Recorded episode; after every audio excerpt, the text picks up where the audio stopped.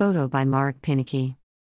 Nova Scotia, Canada, November 2002. Shelley was a single mother down on her luck after breaking up with her boyfriend. She decided to drive to her friend's house to cry in her arms. She jumped in the car with her four year old son Evan in the front seat and started along a backcountry road. It had been raining for three days, and as she approached the last corner, she saw the small lake flooded and coming across the road. As she moved towards the water, she slowed down to 20 mile per hour when both front tires got caught up, lifting up on the water, and the car began sliding towards the guardrail. Shelley did not realize the lake level had risen over four feet, and suddenly the whole car lifted up out of the water and flipped over the guardrail upside down. They went into the water about 10 feet. She asked Evan if he was okay, and he answered yes. She tried to open the electric window, which came down a little and stopped. Within seconds, water started barreling into the car. Upside down, she frantically tried to open the door. When water entered her mouth, she yelled to her son to hold his breath. They braced themselves for the worst. Struggling to open the car door and keep hold of Evan, she realized she needed both of her hands. She reached across his body and with both hands she pushed him into the back seat, hoping he could find air. Nothing in the car is working, she was out of options, they had to find a way to breathe. As she took a deep breath in, hoping to breathe, there was nothing there but water and it poured down her body like liquid fire. While her lungs were burning, she thought about how this was happening to her child and she knew he was drowning. Shelley took in another big gulp of water and she died. Shelley and her son Evan have drowned after crashing into a lake. Her heart stopped and they were trapped underwater in their overturned vehicle. After passing away, she came right up through the top of her body as if someone reached in and pulled her out. Her physical body was still in the car, however, the consciousness of who Shelley was went to another dimension. She heard an incredible, majestic voice speak to her and say, We're right here. You're fine and you have to surrender yourself. She identified the voice as a man's beautiful voice and it was lulling her to calmness. At that point, she was not looking for Evan and did not have any earthly concerns, she was in a state of bliss.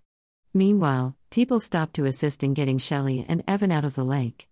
Shelley describes her passing as one minute you are here, and the next minute you are in another dimension. She was taken to a room in the sky. There were six beings there with her three beings on the left and three beings on the right. They were dressed in heavy monk robes over their heads and were eight feet tall.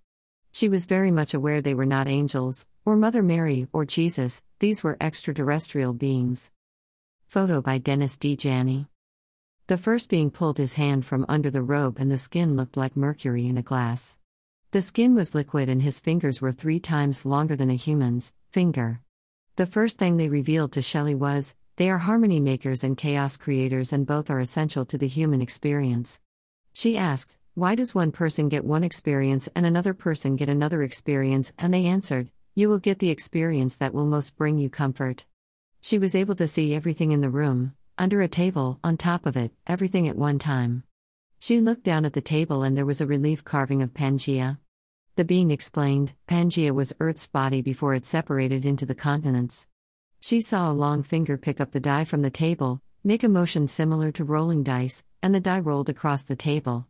As the die rolled across the table, the landmass in the middle of the relief changed, and was no longer Pangea, it was Nova Scotia. In particular, she saw herself driving up the road. The being who rolled the die took his long finger, reached down on the table, and there was a ping and flicked her car off of the road into the lake. The being who flipped the car leaned forward, and as it did, the robe fell away, and she could see half of the face. It was the most serene, beautiful face, made of liquid metal. He was one of the Chaos Creators. The Chaos Creator said, I'm bored with this, and swept his hand over the relief, and the map changed. He swooped his hand again and the volcano erupted in the southern corner of the board. Back at the scene on the lake, it has been seven minutes and Shelley is not responding. The helpers realize she was dead. Meanwhile, in the room in the sky where Shelley was, a harmony maker says, Now is the time to have faith, child. We are sending you back with instructions on how to save your son. You must have faith now. And she was gone. She exploded back to life, the rescuer described when her heart began to beat again. She immediately asked for her son. Evan had been underwater for 30 minutes with no pulse, and no one thought he was going to make it. They were taken to separate hospitals to recover with Evan in a coma on life support. One day, as she walked down the hall from visiting him, the beings were back standing in the hospital. She knew she was the only human that was able to see them. A voice in her ear, the same voice she heard before, said, Hello, dear one, let the doctors take care of the human body, they know what they are doing.